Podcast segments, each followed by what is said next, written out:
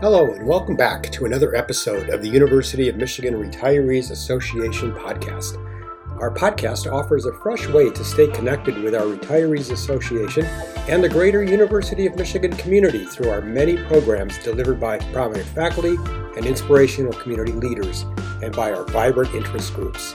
Thank you for joining us today, and we hope you enjoy the following episode.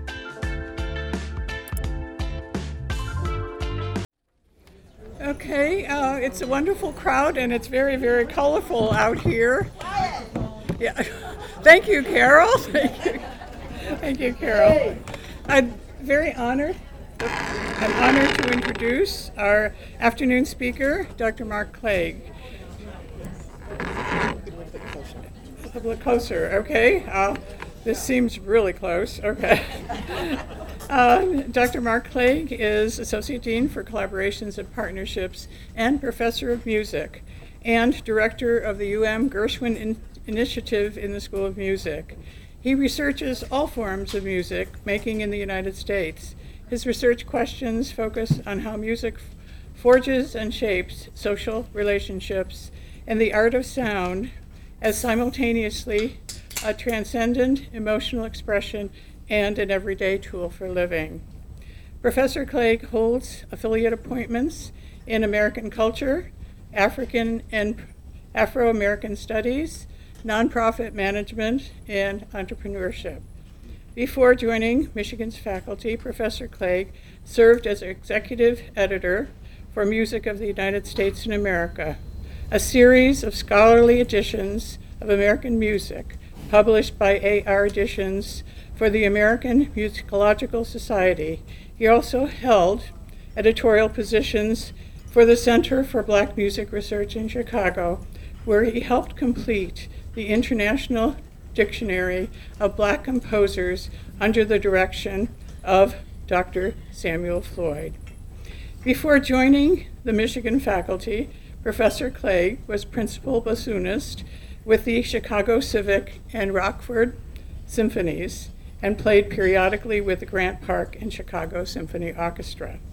His undergraduate degrees are from the University of Michigan, and his graduate degrees are from the University of Chicago. In addition to today's program, approximately and maybe more than 44 UMRA members will be joining Professor Clague at Sunday's concert, who could ask for anything more, which will feature Gershwin music. And then there are some other events which Dr. Clague will also inform us about. So please help me welcome Dr. Clague to UMRA.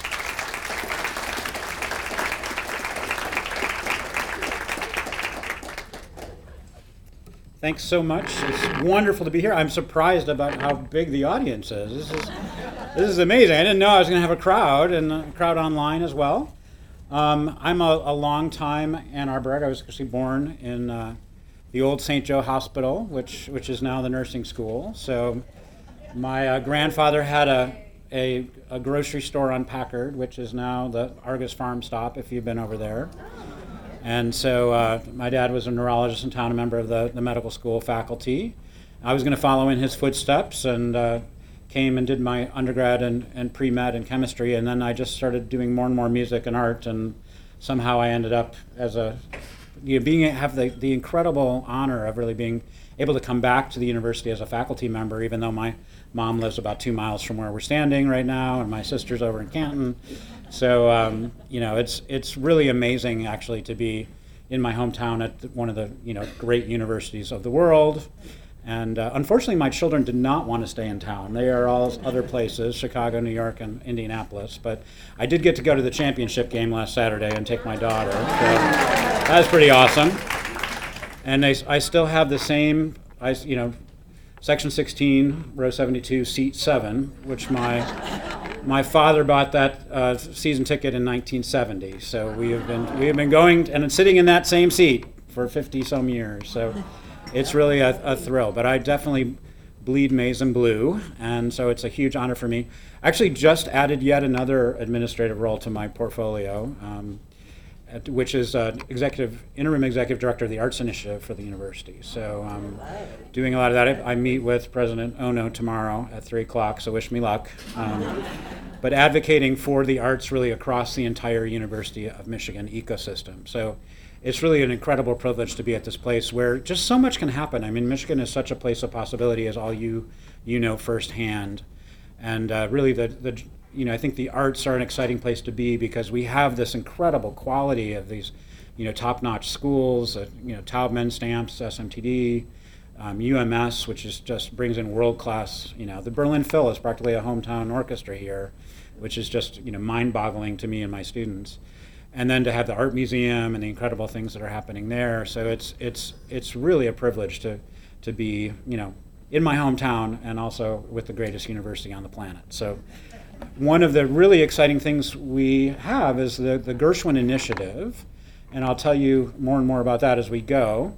But I, I thought I would give you the origin story. It's it's sort of part of the the magic of Michigan as our alumni network, and hopefully Roger's got me set up with this machine here. We'll, we'll some, now it's doing something. Okay, here we go.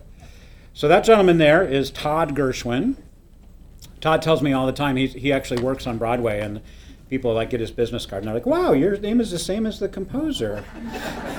and, and so he is the great nephew of George and Ira Gershwin, and he's a graduate of the University of Michigan. So he graduated from the kinesiology program in sports management went on to a uh, career at St. John's. He was actually athletic director at St. John's briefly. Um, but then he became joined the family business and became a Broadway producer. He's produced the Janis Joplin musical. He's currently representing the Peanuts Christmas, so he tours all around the world. Comes back. We have, you know, the the the best musical theater program in the in the nation is at the University of Michigan. So that's another thing I would highly recommend is any musical theater show you're going to see future Broadway stars, if not current Broadway stars. Like our, our students take time off from their studies because they have to be on Broadway for a year or two. Um, it's the most selective uh, program on campus. We have 1,600 students apply for 24 spots. So it's way harder to get into our musical theater program than it is to get into the law school. It's, it's like a 2% acceptance rate. Um, and they're just amazing talents. Uh, they they do a senior showcase in May, which is also just incredible. So Todd comes back and works with, with our students as well. But he, he basically made a cold, cold call to the university in 2008 when Christopher Kendall was dean. It was actually a cold email, but, but you know, I don't know if we have that phrase, so I call a cold call. And he basically said, hey, my name's Todd Gershwin, just wondering if you'd be interested in working on my uncle's work. And we were like, mm, okay, yeah." and it took about 10 seconds for me to say yes to that opportunity. And it, and it was really because, you know, Michigan is a center for the study of music in the United States. I mean, for, you know, I, I had the privilege, I've been doing this for like 30 years now. Um, it's hard to believe since I'm so young, but, you know, uh, um, Richard Crawford, maybe is a name that some of you know, was my mentor, um, longtime professor emeritus, still living in town here. And, uh, but Michigan took seriously the, the art of our country at a time when most musicology in universities were really only cared about Bach and, Bach and Beethoven and Brahms and Haydn. And so our, you know, interest in American music really goes back to like the 1920s and 30s. Um, the earliest, like Britton Recital Hall, which is where a recital will be on Saturday night, which I'll invite you to, um, is named after Alan P. Britton, who was dean of the School of Music, and he was a hymnologist. So he studied American hymns for churches. And so, long history of studying our culture. And I, for my students, I think it's sort of magical because we're I'm asking them to think about music in their own lives. I mean, that, that notion of music as a tool for living, which I actually stole from Rich Crawford, my mentor, um, you know, is really about looking at the, the way music helps us figure out who we are. Um, my other big area of research is on the U.S. Um, Star Spangled Banner, on the national anthem a book called "Oh Say Can You Hear," which you should all give to your you know children and grandchildren for for Christmas. Um, but it's it was really a labor of love for me to talk to my students about what does music mean to us as Americans, and if there was any song you know that's American, it's either "Love Is Here to Stay," "Fascinating Rhythm," or "The Star Spangled Banner." I mean, those are sort of the the songs that help us figure out who we are as people. I think. So Todd called us and and um, said, "Would you like to work on our uncle's work?" Now, interestingly, if you know anything about uh, Ira and George, I mean, George was the most eligible bachelor in the, in the United States at the time. Never had any kids, and, and neither did Ira. So where does where does Todd come in? Well, Todd comes in from the the unknown Gershwin siblings. who are pictured here. So this is the four, the quartet of Gershwin siblings. So and the the other two that you don't know, George is in the middle. He's the tall one, with the and they all have very res- heavily receding hairlines. So you basically can date the photographs of George by where his hair is. Um, so this is relatively late. This, this picture is clearly taken in the 30s. Um, Ira is on the far left, and the, the woman is their sister Frances, or went by Frankie. And Frankie was actually the first to become famous. She actually appeared in a revue with Cole Porter in, uh, in Paris in 1928. And, uh, and then the, the unknown Gershwin brother is Arthur. Um, so Arthur Gershwin was also a composer. A very bad idea to have be a composer if your brother is named George Gershwin. Um, he did write one musical, which which nobody remembers, um, but Arthur actually um, had a son, Mark Gershwin, and Mark is Todd's father.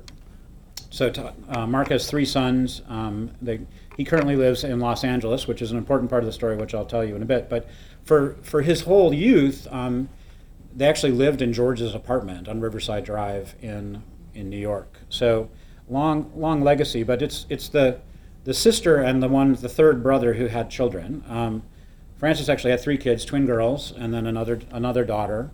Um, she's also sort of famous. She she ended up marrying Leopold Godowsky III. Um, Leopold Godowsky II was a chemist who invented uh, the Kodachrome process for Kodak film. So there actually is a whole story around photography that's in the Gershwin family too. Um, Leopold Godowsky III is a famous uh, concert pianist, so very very musical family.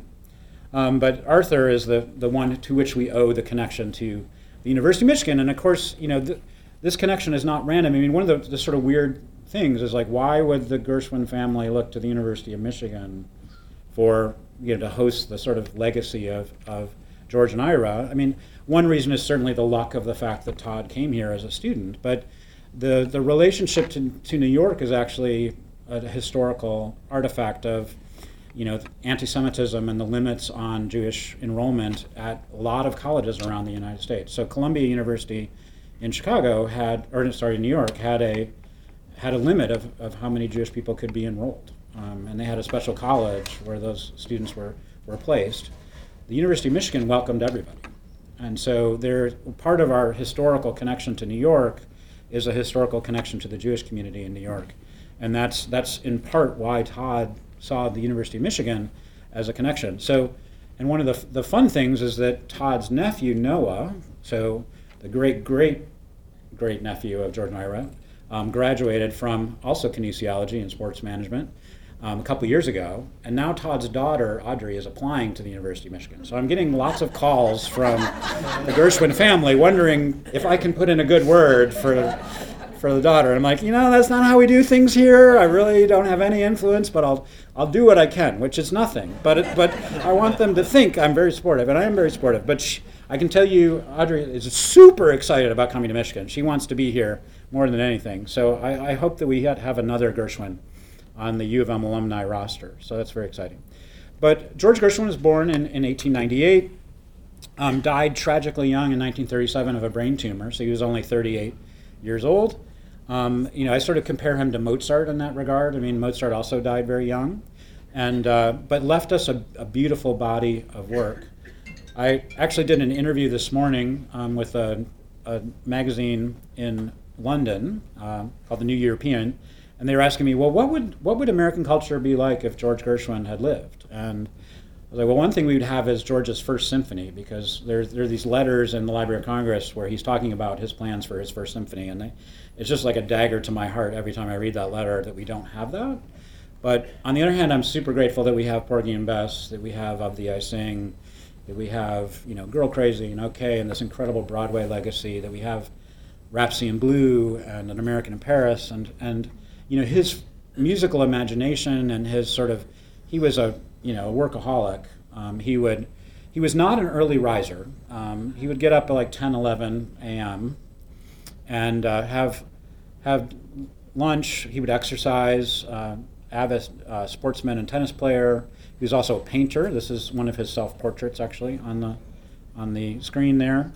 And uh, I, I, find it sort of interesting because it's sort of got a red, white, and blue American theme going.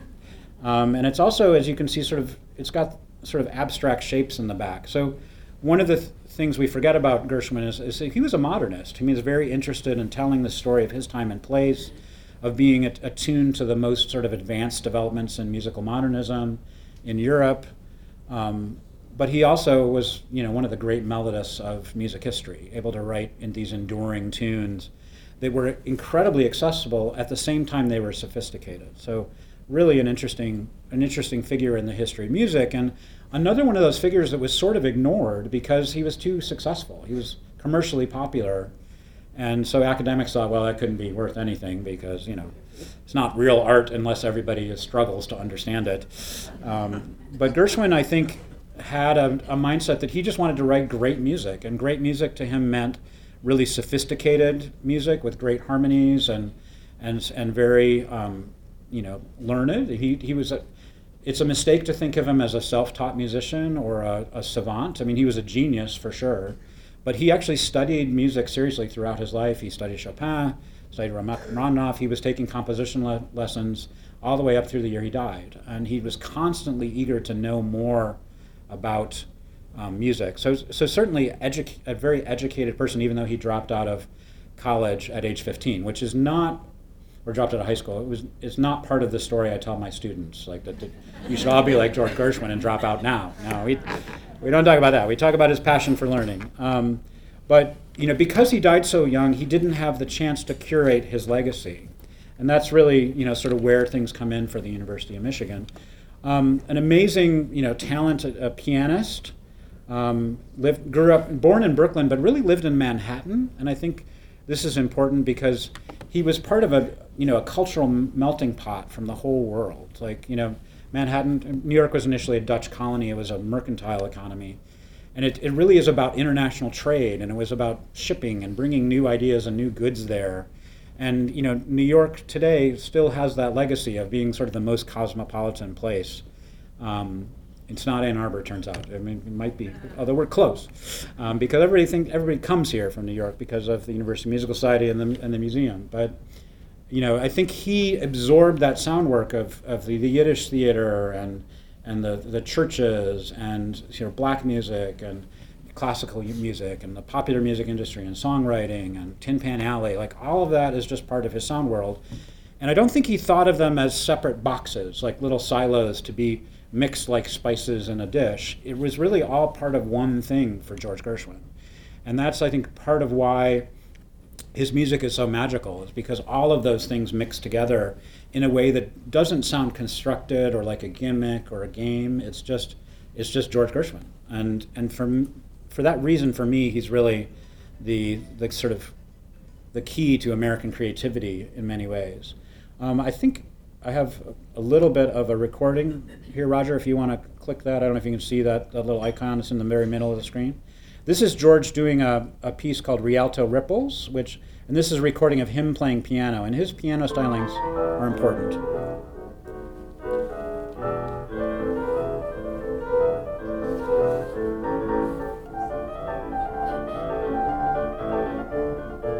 But you can hear a lot of ragtime in this.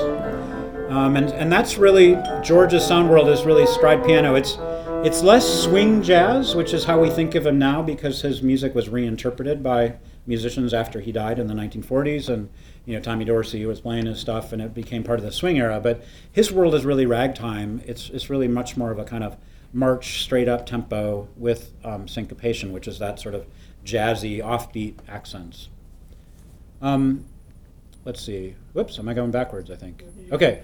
The other person we can't forget when we talk about George is his brother Ira. Um, they were very much a team.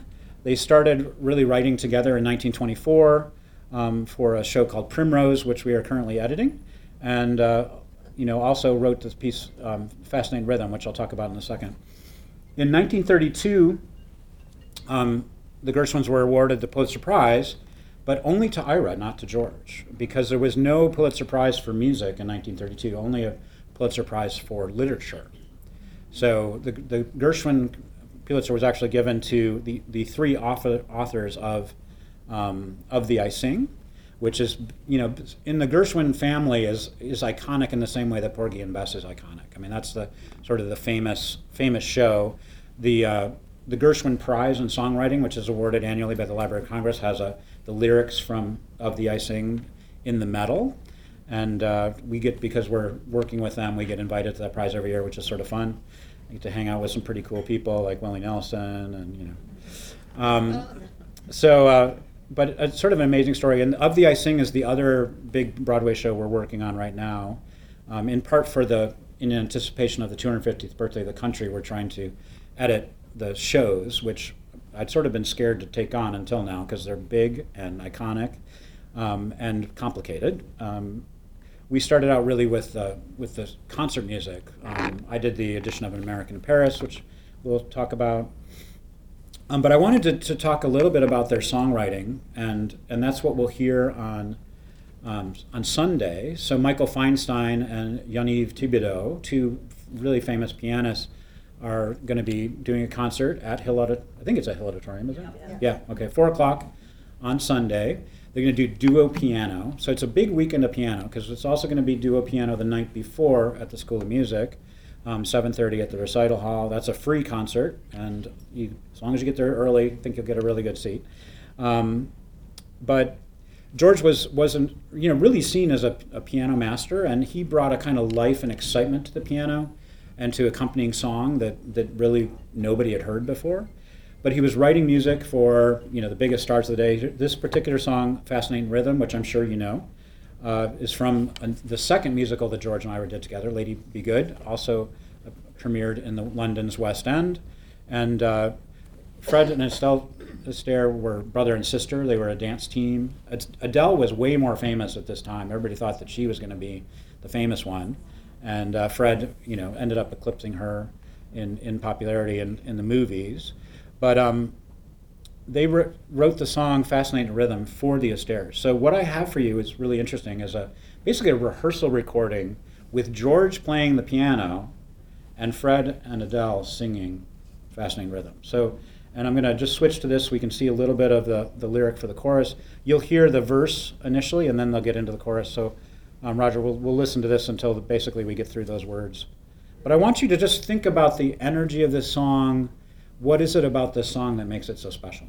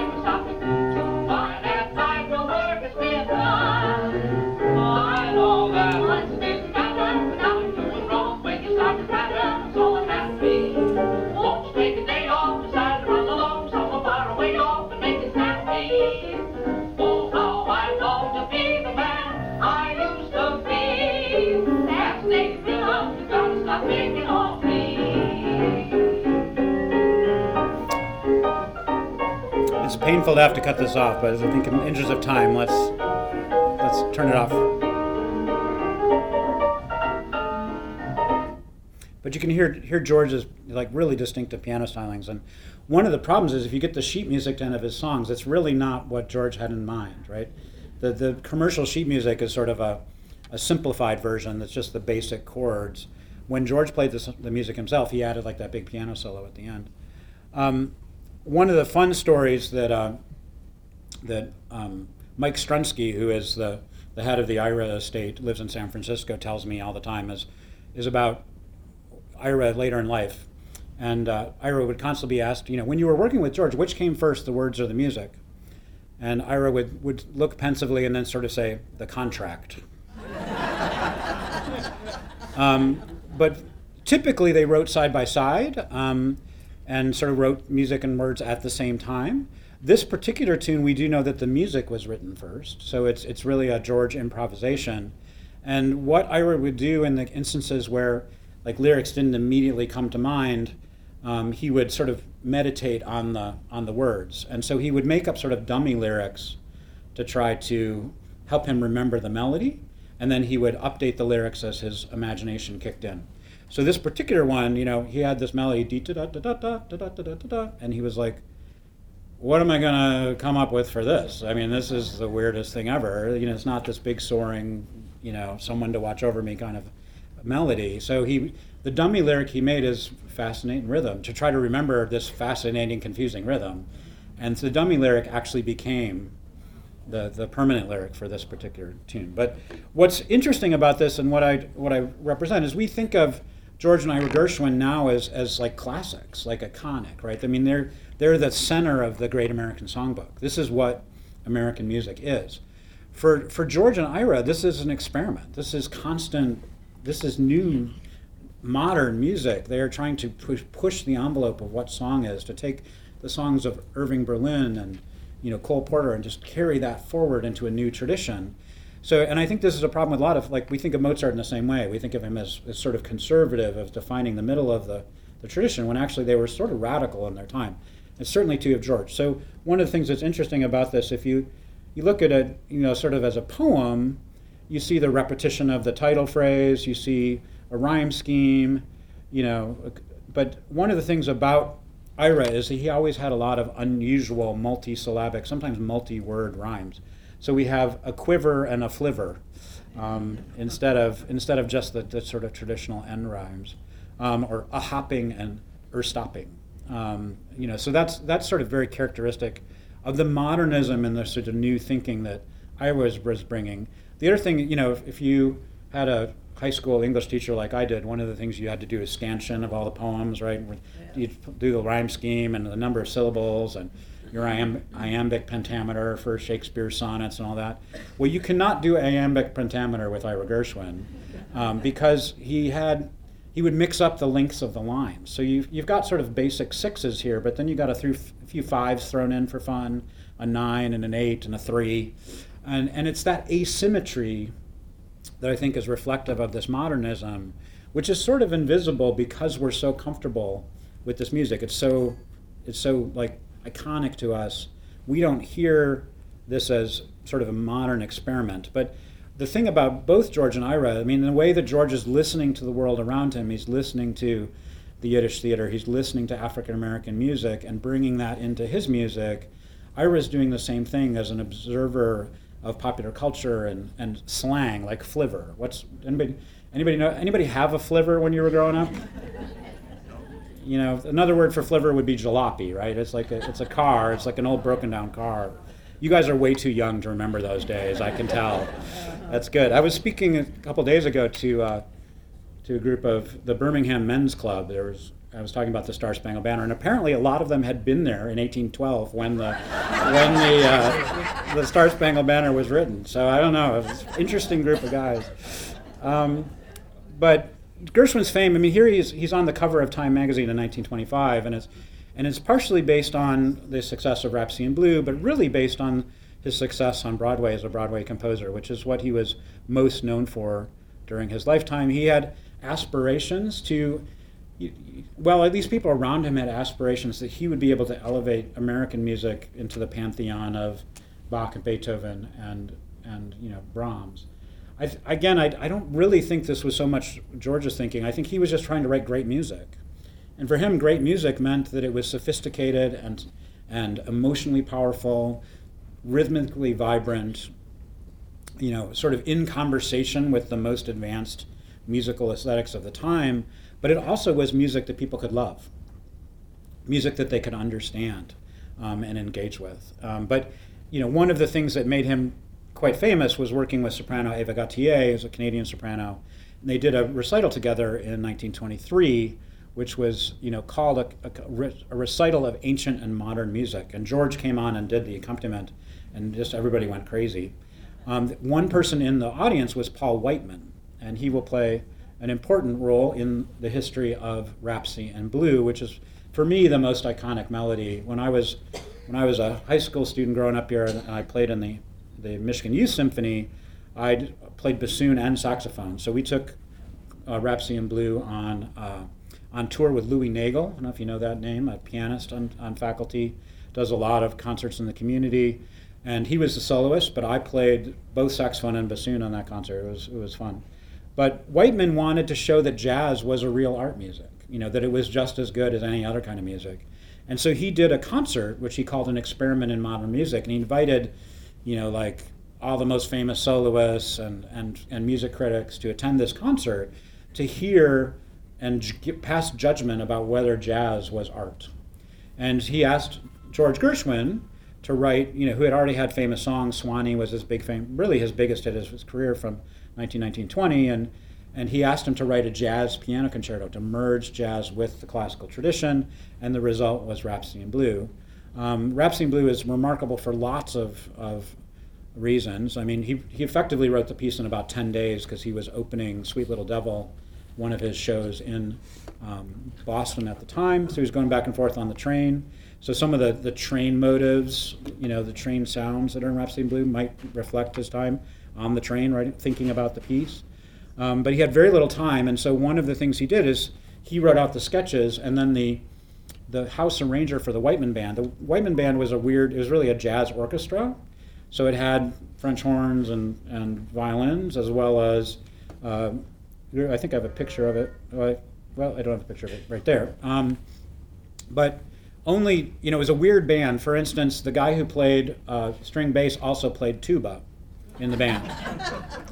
so you couldn't have the tuba and the string bass playing at the same time because he could only hold one while he was playing. So you had to know this about the band. It wasn't that you just like abstractly put together the orchestration. That uh, Ross Gorman, who was the, the principal wind player, played like 19 different instruments. So the oboe part, the, the sopranino saxophone part, clarinet part, were all written for one guy. And again, you, know, you can only play one instrument at a time. So you really had to know the people, not just the instruments. And so George turned over the orchestration duties to Ferde Grofé. And you know, in some ways, he probably regretted that decision because for a long time, and people who were jealous of Gershwin's success, I think, um, thought, you know, well, he couldn't really orchestrate. He, he needed help to do his work. So, um, you know, that was a reputation that George had to live down really for the rest of his life. Um, in part, I think, because he was so successful, that classical composers who didn't have the kind of success he did in, in their own genre, I think, you know, resented that. Um, but I really see George and Ira as kind of prophets of American culture, as people who, who lead the way in imagination because they they didn't see, you know, American ideas as, as put in little silos or little boxes. You know, it wasn't about white music or black music or the concert hall and the jazz club or Yiddish music and Christian music. It was just all sort of part of the same thing. And something like you couldn't have Porgy and Bess if you couldn't have all of those ideas mixed together at the same time. And I don't think it was so much that they were trying to do anything political. I think they were just trying to do something magical do something artistic that, that spoke to people and that resonated with their time and place. And this, these were the sounds, these were the ideas that characterized the Manhattan that they grew up in, you know, which had people, was this melting pot, right? The Statue of Liberty calling people from all over the world, you know, to their hometown. And that's, that's the musical milieu in which their whole vision of what art could be was, was shaped. And so, you know, for our students, I th- think this is an incredible opportunity and, and you know, the reason basically Michigan's involved in this critical edition. A critical edition is a long-standing scholarly practice where you know we bring like the best of research of looking at recordings or looking at um, you know handwritten manuscripts, letters, commentary from the composers, and try to create a, basically a book that has music notation in it that tells you exactly what George and Ira were trying to do. And you know one of the challenges that faces George's legacy is that, I mean, one on one hand, it was so commercially successful that those in the family, like, you know, don't fix what ain't broke. You know, I mean, if it's working, like, we're not going to have a bunch of editors come in. Um, it was also, I think, one of the magic of uh, Gershwin's melodies. They're so iconic. They also like, they're like chameleon-like. They move through our culture in all sorts of different ways. So you know, if you get on an airplane from United Airlines, you're not you're likely to hear the love theme from Rhapsody in Blue. You know, because it was their theme song for so many years, and it it got used, and and you know, there was every ensemble in the world would play an arrangement of that piece. So, on one hand, Gershwin's music was so powerful, so elastic that it could succeed in all of these different genres and arrangements. On the other hand, the original version that George wrote sort of gets lost in the shuffle. Like you can't, nobody even remembers what that is. Um, so one of the things we're doing is we've actually published our very first critical edition. It's, they've been available and recorded for ensembles for a long time, but now you can actually buy our score of the original version of Rhapsody in Blue for the jazz band orchestration with the Whiteman Band. Um, and so that's, that's actually being published by the Gershwins through Schott International in, in Germany. So this is very much an international project. We work with scholars all around the world who are interested in, in George and Ira Gershwin. We're interested, I think, for our students, you know, that the learning, they're involved in every step of the process. You know, so the, the University Symphony Orchestra, our jazz band, our jazz students are, you know, played the solo, that we test these and test drive all these additions to find the mistakes that we make. Because turns out that musical scores have like literally hundreds of thousands of little dots and dashes and lines and, and things on them. And it's almost impossible to get it all right. And the, the big frustration for me is in computer engraving these days, you you accidentally select something on the page, you lean on the keyboard and you move it like up and down the scale. So there are things that we get right that we have to go back and fix. So it's very big responsibility, I think, to be publishing this legacy and a huge honor for us to be working on, to have the trust of the family. They really see not only an alignment with the history of Michigan, but with with the, the sort of depth and breadth of excellence in our school. You know, the fact that we have a jazz program and an opera program and a musical theater program, you know, that we have to train conductors, that we train composers, that, you know, all of this stuff comes together to, to really involve every aspect of our school. So the, the Michigan Marching Band does a Gershwin show every couple years, you know, and as well as the, the symphony orchestra, which tested a lot of our performances you know, be, because George died so young, he didn't have the chance to curate his legacy himself. He couldn't take responsibility for publishing the final authoritative versions of all this. And, and in fact, many well meaning editors after he died you know, went in and, and sort of corrected it because they didn't think of George being a, a learned musician. He didn't have a degree in music. He didn't do things the way other composers did things. So, on one hand, that could be a problem. For instance, he wrote saxophone parts for the symphony orchestra. Like, symphony orchestras don't have saxophone players, right? So if you're going to play the piece, you need to hire saxophone players. And for George's, you know, mind, it was like those three saxophone players in the Whiteman band were his vision of what a saxophone player was. So those three guys had like nine different saxophones, and they could pick up a soprano or a tenor or an alto or a bari. Didn't matter. You paid them the same amount of money. With a modern orchestra, they each get a doubling fee every time you add an instrument. So his original parts for American Paris have three guys playing eight different saxophones, um, which is fabulous if you hear it in its original version. But you know, editors in the 1940s were like, oh, you know, George was sort of silly. He didn't understand how the orchestra works. You know, we'll make these saxophone parts optional. We'll simplify it so they, they all play one instrument the whole time. We'll just have an alto, tenor, and bari. Not they won't be switching around. Well, it, it's a joyful noise when you have three soprano saxophones wailing away on the Charleston theme in American Paris and we we restored that original vision to the piece. Um, so it's been recorded and performed by Detroit Symphony and others. So it, you know, I just it's an amazing honor for me, and I, I think I will stop there and take a couple questions because I told them I could go for about 15 hours, and they told me that was too long. Um, so so, uh, but yeah, let's let's open up the floor for any thoughts or questions. Yeah, we'll, we'll not now.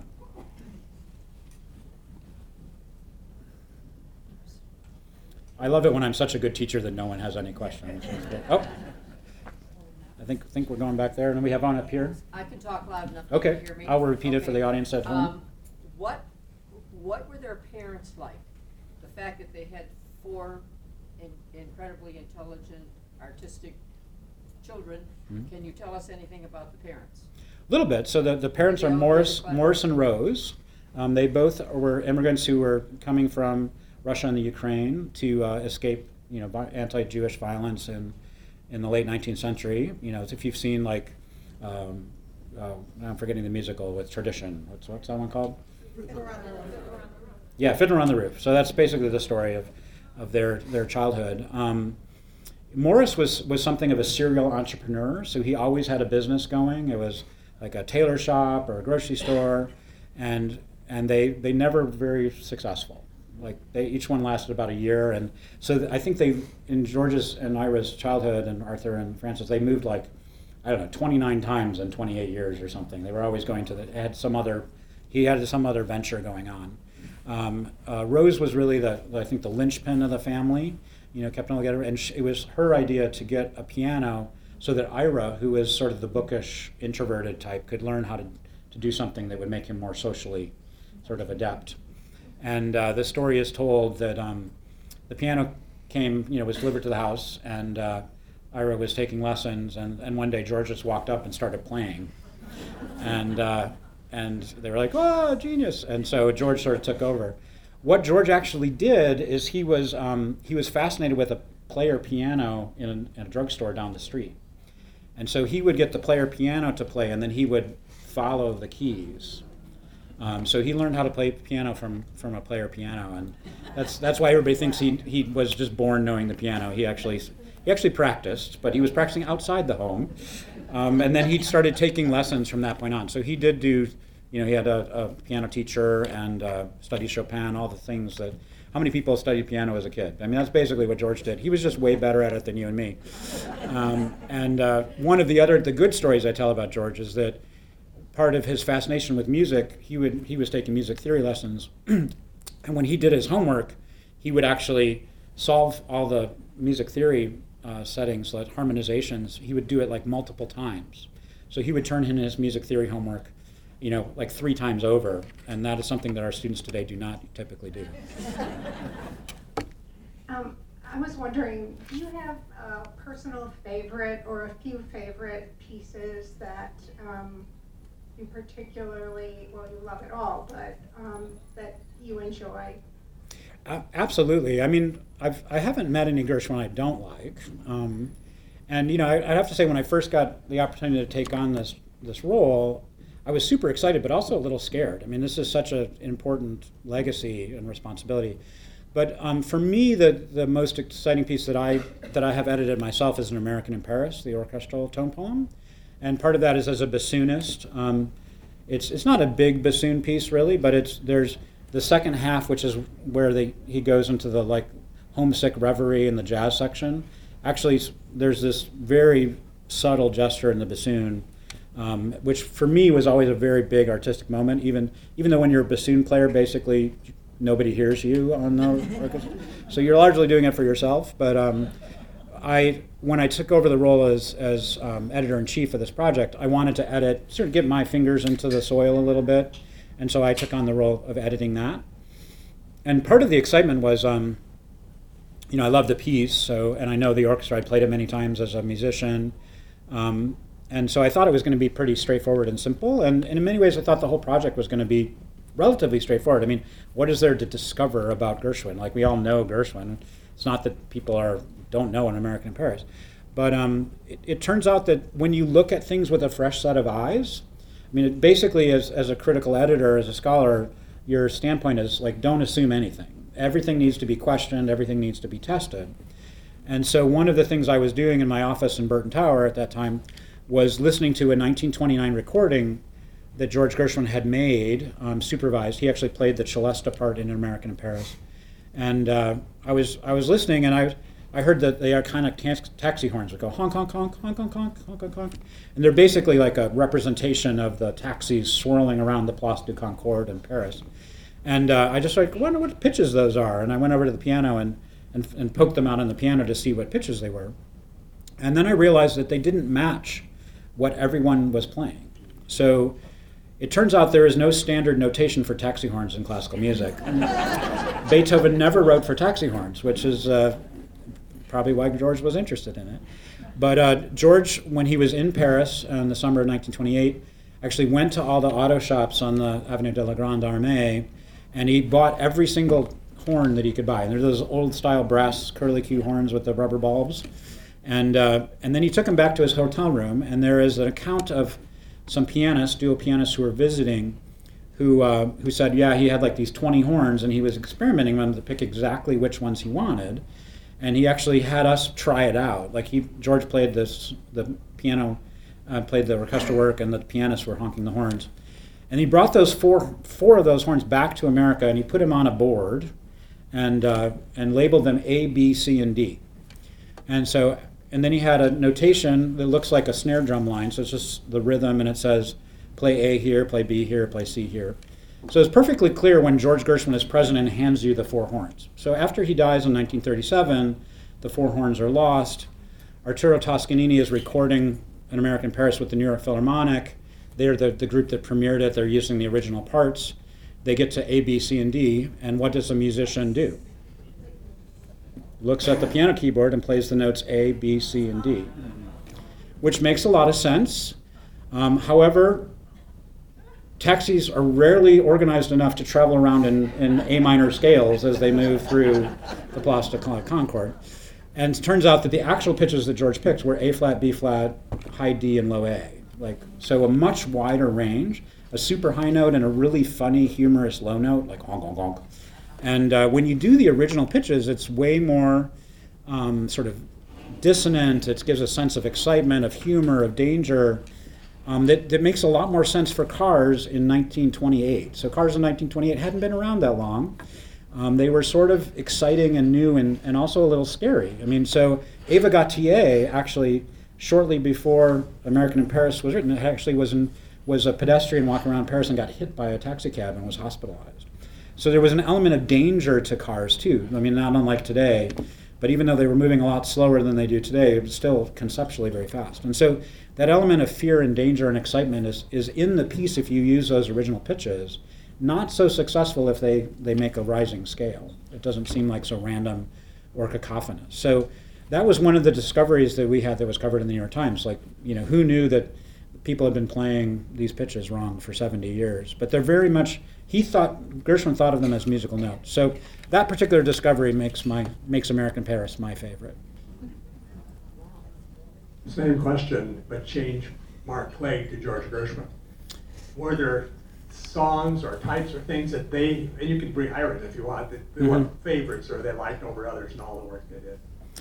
I mean, certainly Porgy and Bess is the the great you know masterpiece of of both George and Ira, and I, and George basically did that as a volunteer. I mean, he made a lot of money off of Swanee, off of Rhapsody in Blue, and he basically self-funded um, Porgy and Bess as a passion project. No one no one commissioned him to write that work. He he wanted to write it himself. He he had a radio show in New York that sort of paid the bills while he wrote um, Porgy and Bess. So I, I would say you know that was certainly the the the work in the family that you know that and that George loved and that the family loved. Um, I would have loved to, to hear the second opera that George would have written had he lived longer. Um, and I can say that the family, you know, travels all the way around the world today to hear new productions of Porgy and Bess. And in some ways, it inspired the Critical Edition and the U of M project because they were touring around, and a conductor named Andrew Litton, who was a family friend, you know, talked to them backstage after the performance and said, you know, why why do you let this, you know, these terrible parts be performed all around the world? And they were like, what are you talking about? Um, so it had been the same pieces of paper from the 1936 production that were continuing to be used all the way up through the 2000s. Um, so our edition is now the only edition available worldwide. So if you peer Porgy and Bess, it's the, the University of Michigan edition. And one of the things that was strange about the previous parts is that George was, you know, on a press timeline, he wrote the piano vocal score, which had all the singing parts, and then had a piano reduction of what he imagined for the orchestra. That was went into production as a publication while he was doing the orchestration, taking the piano part and expanding it to the orchestra. While he was doing that, he kept changing his mind about things. So he would add measures here, take measures away. So until our edition came out in 2018, the piano vocal score that the, the, the, singers and the chorus used did not have the same number of measures as the orchestral score that the conductor and the musicians was using. So when you get into rehearsal, it's a little confusing to say bar 252 for the orchestra and bar 253 for the, the chorus. And so, you know, I mean, that's opera people are not unused to such things because there's cuts and all sorts of things. Um, so, but but now I'm happy to say that everything lines up and matches.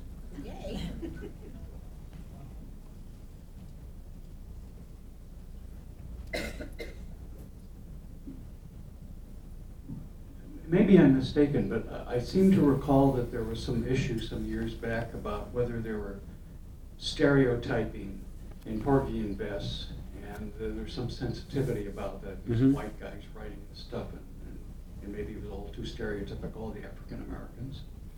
Th- that is certainly an, an important issue. Um, you know, it's basically we call it cultural appropriation when people who are in a, a sort of a culturally more powerful position take the cultural products of people who are in a, socially weaker position and profit off of that, um, or become the become the storytellers for, for people who are disadvantaged.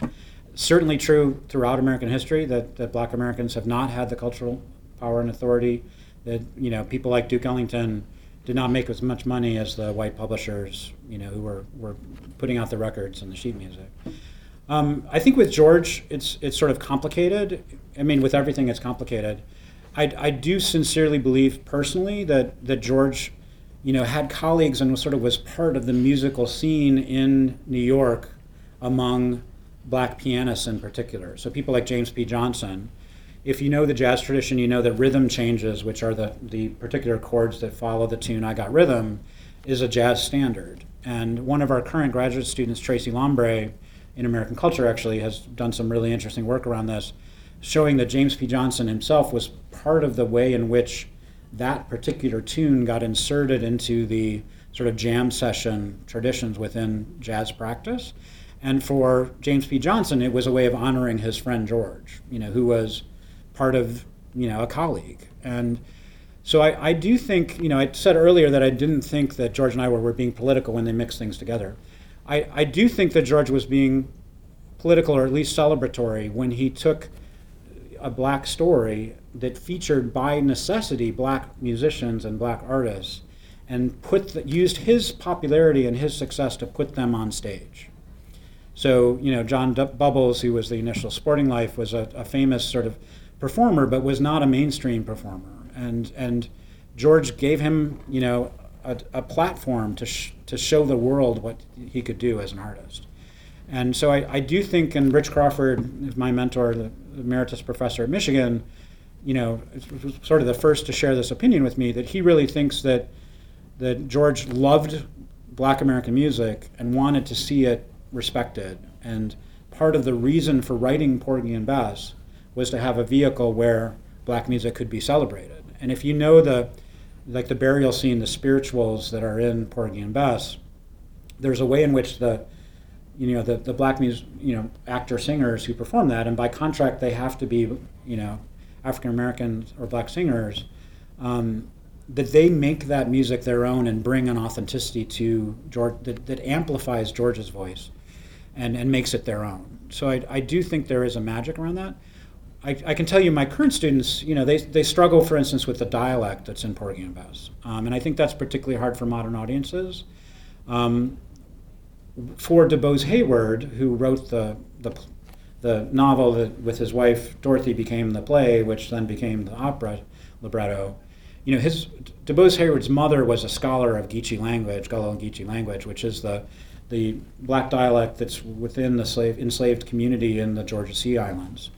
And so for it's not an exact use of that language. It's it's sort of a little bit of a a, a, a translation of it that would work for English speaking you know mainstream white audiences, but it, it is you know I think intended as a as a, a part of authenticity. And George went to Folly Island. He went to Charleston. He's you know made music with the musicians there as, as a research project as, as part of writing um, Porgy and Bess. So I, I think there's a sincere attempt not just to use but to celebrate and to to understand that music, which is evident in the success of the musical score. So so for me that's it's complicated, but I, I do think that um, you know in George's mind and especially if you think about 1935 and 36 you know, George was super famous, but there's a lot of anti-Semitism in the world in, in, in that time. So I think there's a kind of empathy maybe between between George and Ira and understanding another group of, of people in America that often is stereotyped that was, you know, um, you know, had disadvantages and finding a way to use culture to celebrate that diversity. And of course, you know, that legacy is much of what the university is embracing today. One of the other exciting projects we have going um, at the university is a, uh, commissioned by a Nigerian American composer Nkeiru Okoye that will premiere on February 10th at Hill Auditorium with under UMS auspices. It's called When the Cage Bird Sings. It's a celebration of sort of the emancipatory power of black women. Um, and there's also an enormous um, number of black operas, you know, operas by African American um, composers and librettists that I think in some ways is building on the, the tradition and trajectory that the Porgy and Bess, you know, doors that were opened at the Metropolitan, for instance, if Fire Shut Up in My Bones, you know, was recently done. And you know, I think Champion is being done by um, uh, Lyric Opera in Chicago, and hopefully, fingers crossed, um, Detroit Opera will be doing Rhiannon Giddens' Omar at some point in the near future, which just won the Pulitzer Prize. So I, I think there are now, fortunately, um, black artists who are getting opportunities to tell their own stories on the opera stage. But James P. Johnson wrote two operas in the 1930s. You know, again, George's friend. His operas were not given the prominence that George's fame allowed Bess to have. So I, I think there's a way in which that opera really opened doors, and I, I see it as an activist work that has a lot of positive legacy. And part of it is really to understand the history of this of the show. So if you engage with it as stereotypes, you could see it as perpetuating those, um, and and there's certainly that legacy there. But um, there's a way I think the depth of understanding we're trying to bring to our students at Michigan and through this project, I think you know hopefully highlights some of the really positive powers. But it's it's a mixed bag at best. Hello? Oh. Oh, okay. Um, I'm just wondering, is there a way to purchase any of your renditions or the project? uh, Ab- Absolutely. I mean, there's a lot of stuff online. I mean, we, we try to give away for free as much of it as we can. So there are quite a few concerts and lectures that we have curated that are available on YouTube. Um, the, the cast recording of the Metropolitan Opera premiere of our audition with Angel Blue um, is available for purchase. This new score is available um, from Schott Music International, both as a full jazz score of Rhapsody in Blue, but also as a two piano score, sort of a study score. Um, you know, they're not inexpensive, probably like a hundred, over a hundred dollars, and um, but they, they are out there and they, they are in our library because I put it there. Um, but I think increasingly there will be things are available for public So, sale. I'm sorry, where would I search to find, find all that? Um, you can so the Gershwin website at the university would have links, or you can go to Okay. to Schott Music. If you just search uh, sort of George and Ira Gershwin Critical Edition Rhapsody in Blue, it- it should pop up on the website in, in Schott. If not, just email me. I'll send it to you. We have a question up, up front here. Oh, one more question. Okay. And I'll be around. I don't have to teach. My students are doing their final projects at two, so I got a few minutes. You've taken, this, is, uh, you've taken some of the questions and expanded them tremendously. Is there a diary that you've created that has that background answering other people that might want to? In other words, you've, you've taken fifteen years of study and just given it out to us like, oh, here it is. But is it, is it written down somewhere? That was, that's really my question. There's there is a lot of publishing on Gershwin. Um, one book I'd recommend is Howard Pollack, who's a U of M graduate, teaches at the University of Houston, wrote like literally the Bible of, of Gershwin studies. Um, it's called George Gershwin: A Life, um, or maybe I think it, or Life and Music. It's like 860 some pages, so it's it's my go-to source for anything Gershwin. It's got a beautiful index. Um, it's, first half of it tells us George's story, and the second half of it is really focused on individual compositions. So you can sort of dive in. You do not have to read the whole thing in one day. Um, I am also happy to say that a lot of our work is being published. I mean, not only my research, but also the students working for the Gershwin Critical Edition. So we have a range of undergrads to PhD students who work as assistants on the project, and many of them have gone on to become Gershwin scholars in their own right. And we there is a recent publication called the Cambridge Companion to George Gershwin, and uh, edited by a friend of mine. But it probably has six or seven articles that are directly derived from the U of M project, including one by me about George's business practices and the way he brought sort of Broadway thinking to classical music, um, specifically around an American Paris. So we are con- we definitely see the whole project as having a, you know, a service to the Gershwin legacy, a service to our students, but also a service to the world to get these ideas out. We're constantly hosting, you know, um, symposia, free things, and so I want to invite you to a couple things. If you, I think there might still be tickets available for Sunday, so you should should go to that if you'd like. The ums.org would be available. Michael Feinstein, who's one of the pianists, was Ira Gershwin's assistant. So he was a little kid growing up in, in Los Angeles, basically met with Ira Gershwin and, and sort of became his sidekick for a while. So he knows more Gershwin stories than anybody. Um, I've talked to him on the phone. I've actually never met him, so I'm excited to meet him this weekend.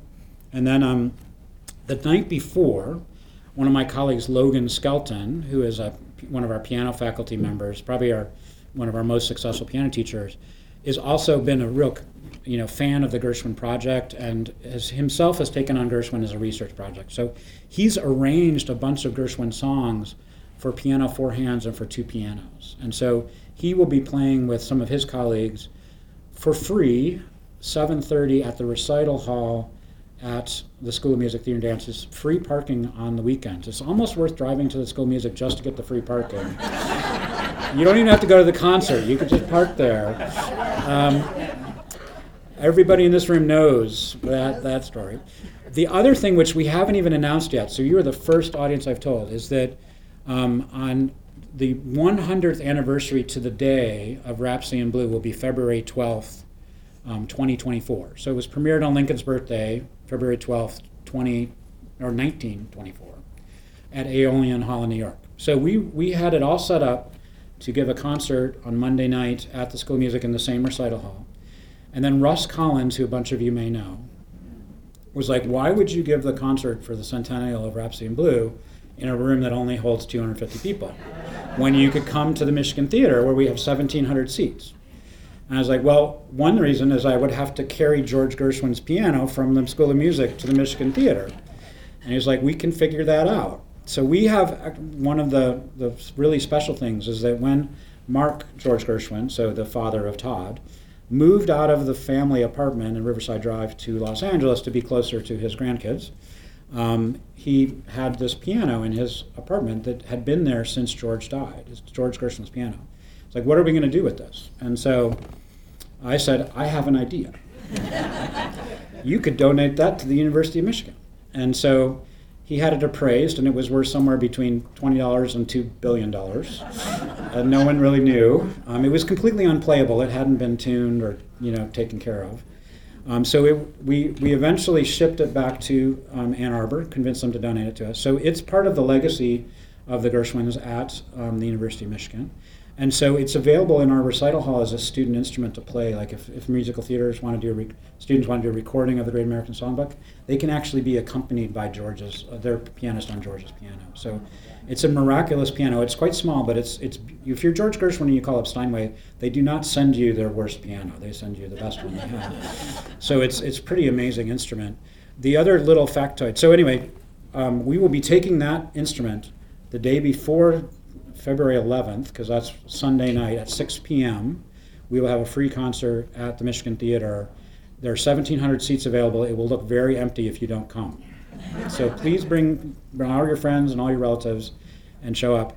The other little thing I'll tell you, sort of in closing, because I know you probably have something to do today, I, um, but I do have a definitive answer of exactly how much that piano is worth because the, the appraisals couldn't figure it out but we were in this intense negotiation with um, Todd and his, his dad over like donating the piano, and he was trying to decide if he was going to try to sell it, and we were like, no, no, no, and eventually decided not to sell it. But um, basically, Todd was like, I'll give it to you for four tickets to the final four. so that was was the year that we were in the finals, and so we traded four tickets to the final four for George Gershwin's piano.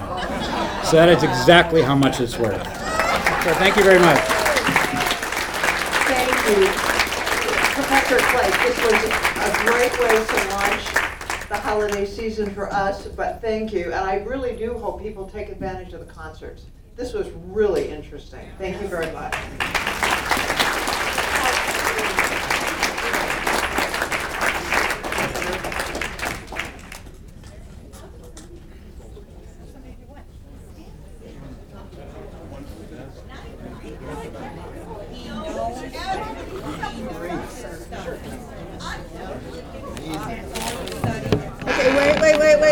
have a few more announcements to make before you all start moving around and getting food and whatnot. Um, so again, thank you to Professor Clague. Um, I would like to move on to just a short program. Um, but before I do that, I have to ask Pat to come forward. To get my bag.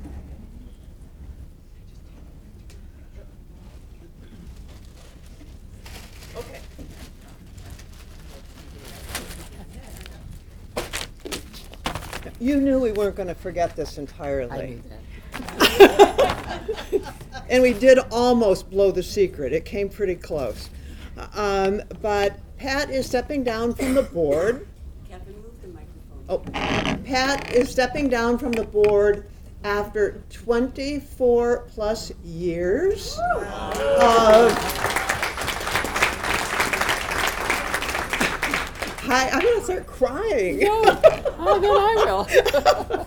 Um, she has been an inspirational leader to the retiree organization between volunteer roles, energy, I don't even know how many million hours of hard work, um, recruiting her husband to UMRA to help as well. So, a, a constant volunteer um, and somebody who we're very proud of. Um, Al and I were talking about tickets to the Rose Bowl, but we came up with a better idea. so the board is presenting this to Pat. So you have to open it. Beautiful wrapping. Beautiful wrapping. I hate to ruin this paper. It's okay, just go ahead, rip it open. And then we'll read it. Okay? Okay. So we are presenting to Pat the Dr. Pat- Patricia M. Butler Distinguished Volunteer Award. So this will be, the board of UMRA will, requ- will in fact, um, make this award, we think annually, to volunteers who are stepping up, not board members, but volunteers who are stepping up um, as part of our membership. So 24 years of exceptional service to UMRA membership as well as to retirees in general. The award will exemplify Pat's standards, values, energy, selflessly volunteering to help UMRA and all of its members. So Pat, thank you. Oh, wait, one more, one more.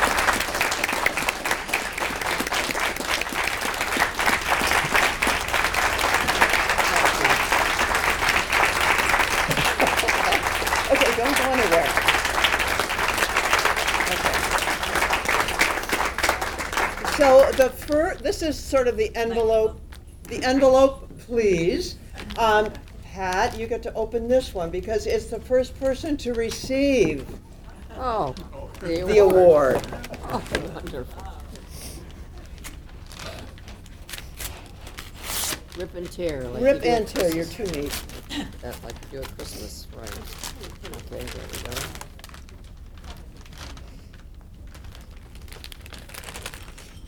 Am I supposed to read this? Yes.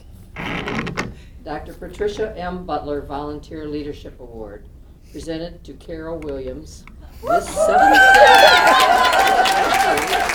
for her volunteer leadership, service, and dedication to the UMRA Tower program since its inception, inception, inception in 2015. University of Michigan Retirees Association says, "Thank you, Carol." Uh, we thought it was really- Yes, you did almost throw it, didn't you?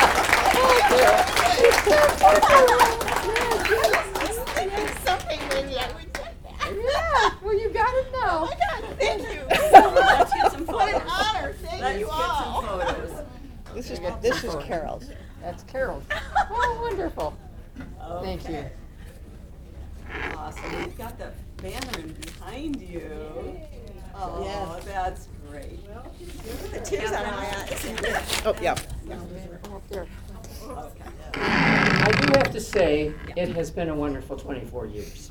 It really has. And, um, it, and all those 24 years, my husband, come up here, Don. Yeah. Here. my husband has been beside me the whole time, supportive. Although he has been saying lately, you know, you really need to stop this.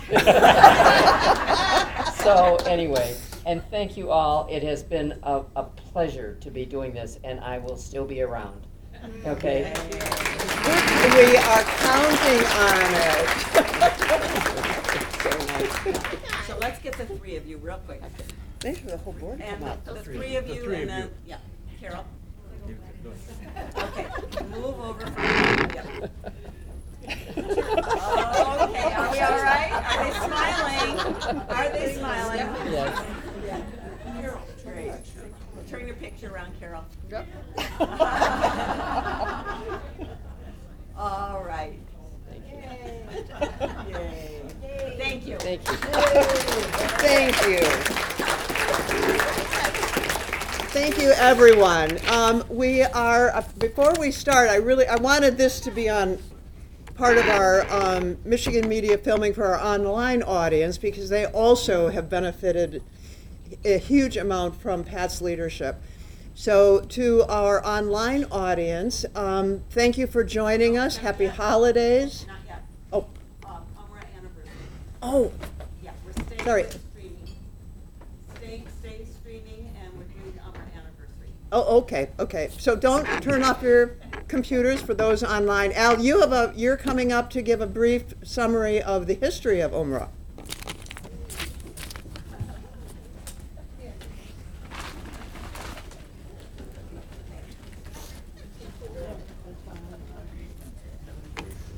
That's, that's a pretty hard act to follow, though.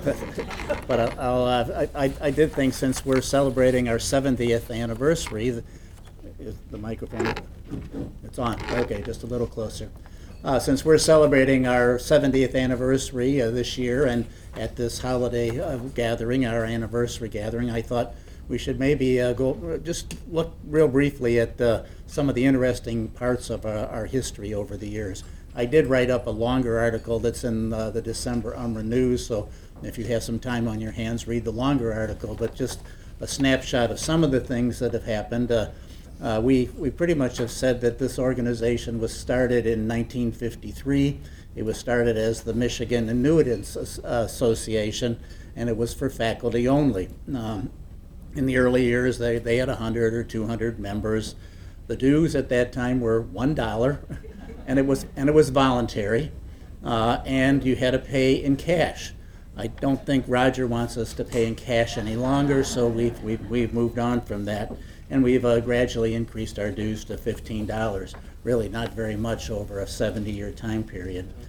Uh, we were very fortunate that uh, Professor Everett Soop uh, actually donated $10,000, which helped pay for some of our activities over the years. We set up an endowment account, and we're still using that account today. The university originally did not uh, provide us with any funding, but did provide uh, meeting rooms for the group to get together. Uh, the early gatherings were just a, ma- just a way to gather and have interesting conversations. They had an occasional speaker, they did an occasional tour, and I thought it was uh, most interesting that they made a big point is they always had sherry on a, and hors d'oeuvres at the, at the, at, the, at their meetings, and uh, but I, I don't know if they were as good as the brownies we get today. So. Um, so I did a little more research and uh, went and uh, looked at the Bentley Library uh, and uh, that uh, for some more information about our organization. And I found uh, an article that said we actually started in 1944 with an organization called the Dunworkin Club, um, which I thought might not be a bad name for us still today. That mem- members included Presidents Harlan Hatcher and Alexander Ruthven. Uh, and uh, we'll do a little more research on that. Uh, that's something that we just discovered as part of putting this together. And, and uh, if that's really true, then next year we'll be celebrating our 80th anniversary. So, uh, and, and I thought I thought then I'm glad we're not going to age that quickly. So, yeah, so we could be doing this all over again next year. Uh, in 1996, uh, the, uh, we, were, uh, we changed our name to the University of Michigan Retiree Association, and it became open to all faculty and staff members, and we became a 501c3 uh, corporation.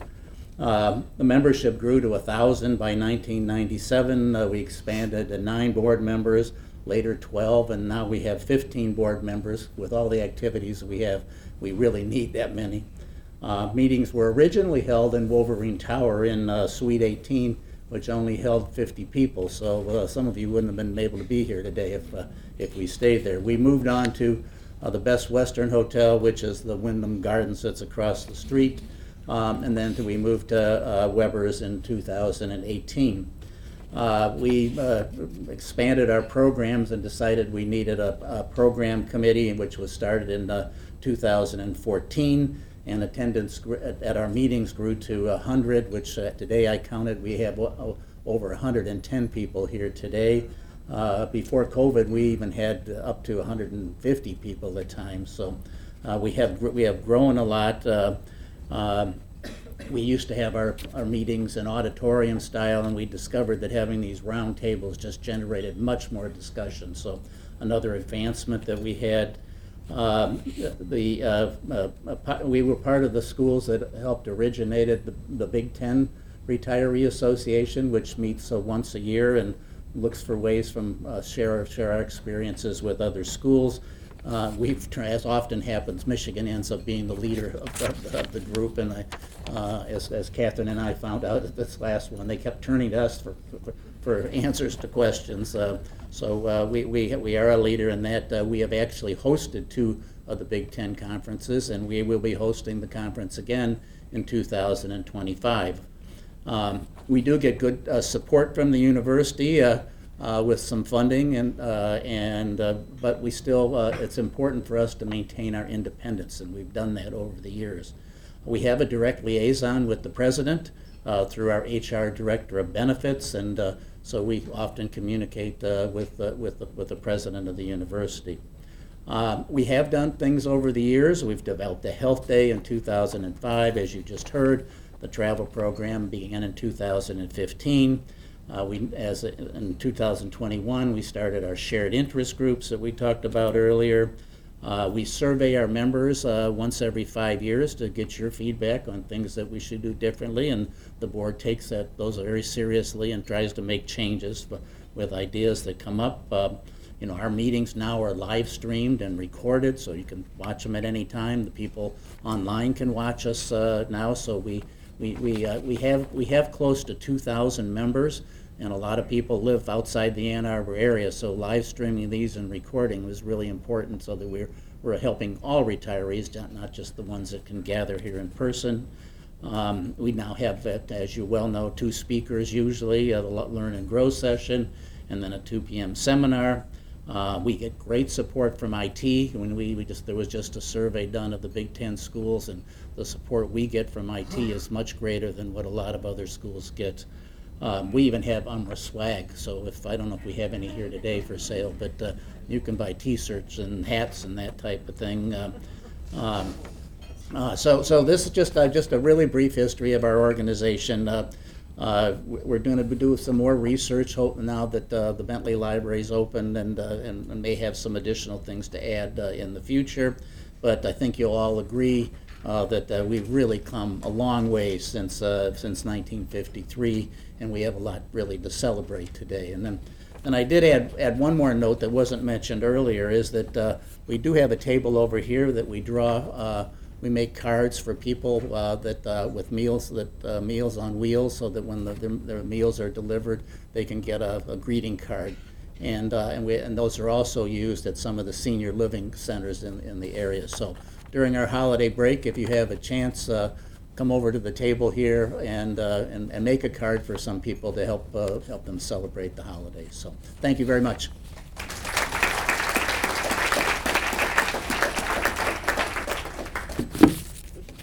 Thank you, Al, very much. Um, Carol, an honorarium actually went with that award, and I forgot to give it to you.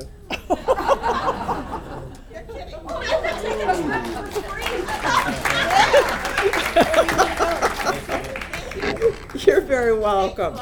It was a lot of fun to put that together, quite honestly. That was a great idea. So we will um, transition now into our holiday um, gathering, our holiday social. You have materials on the table about all of the different holidays, and I would like to have the committee that worked on the holiday social please stand. You did a huge amount of work.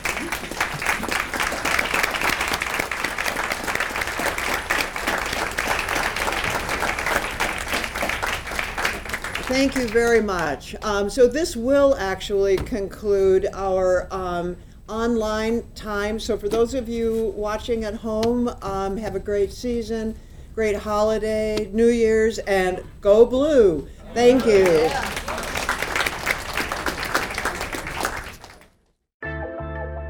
We hope you enjoyed this latest episode by the University of Michigan Retirees Association. If you enjoyed this episode and you'd like to learn more about us, visit us on the web at umra.hr.umich.edu and subscribe to this podcast. Thank you again, see you next time, and always go blue.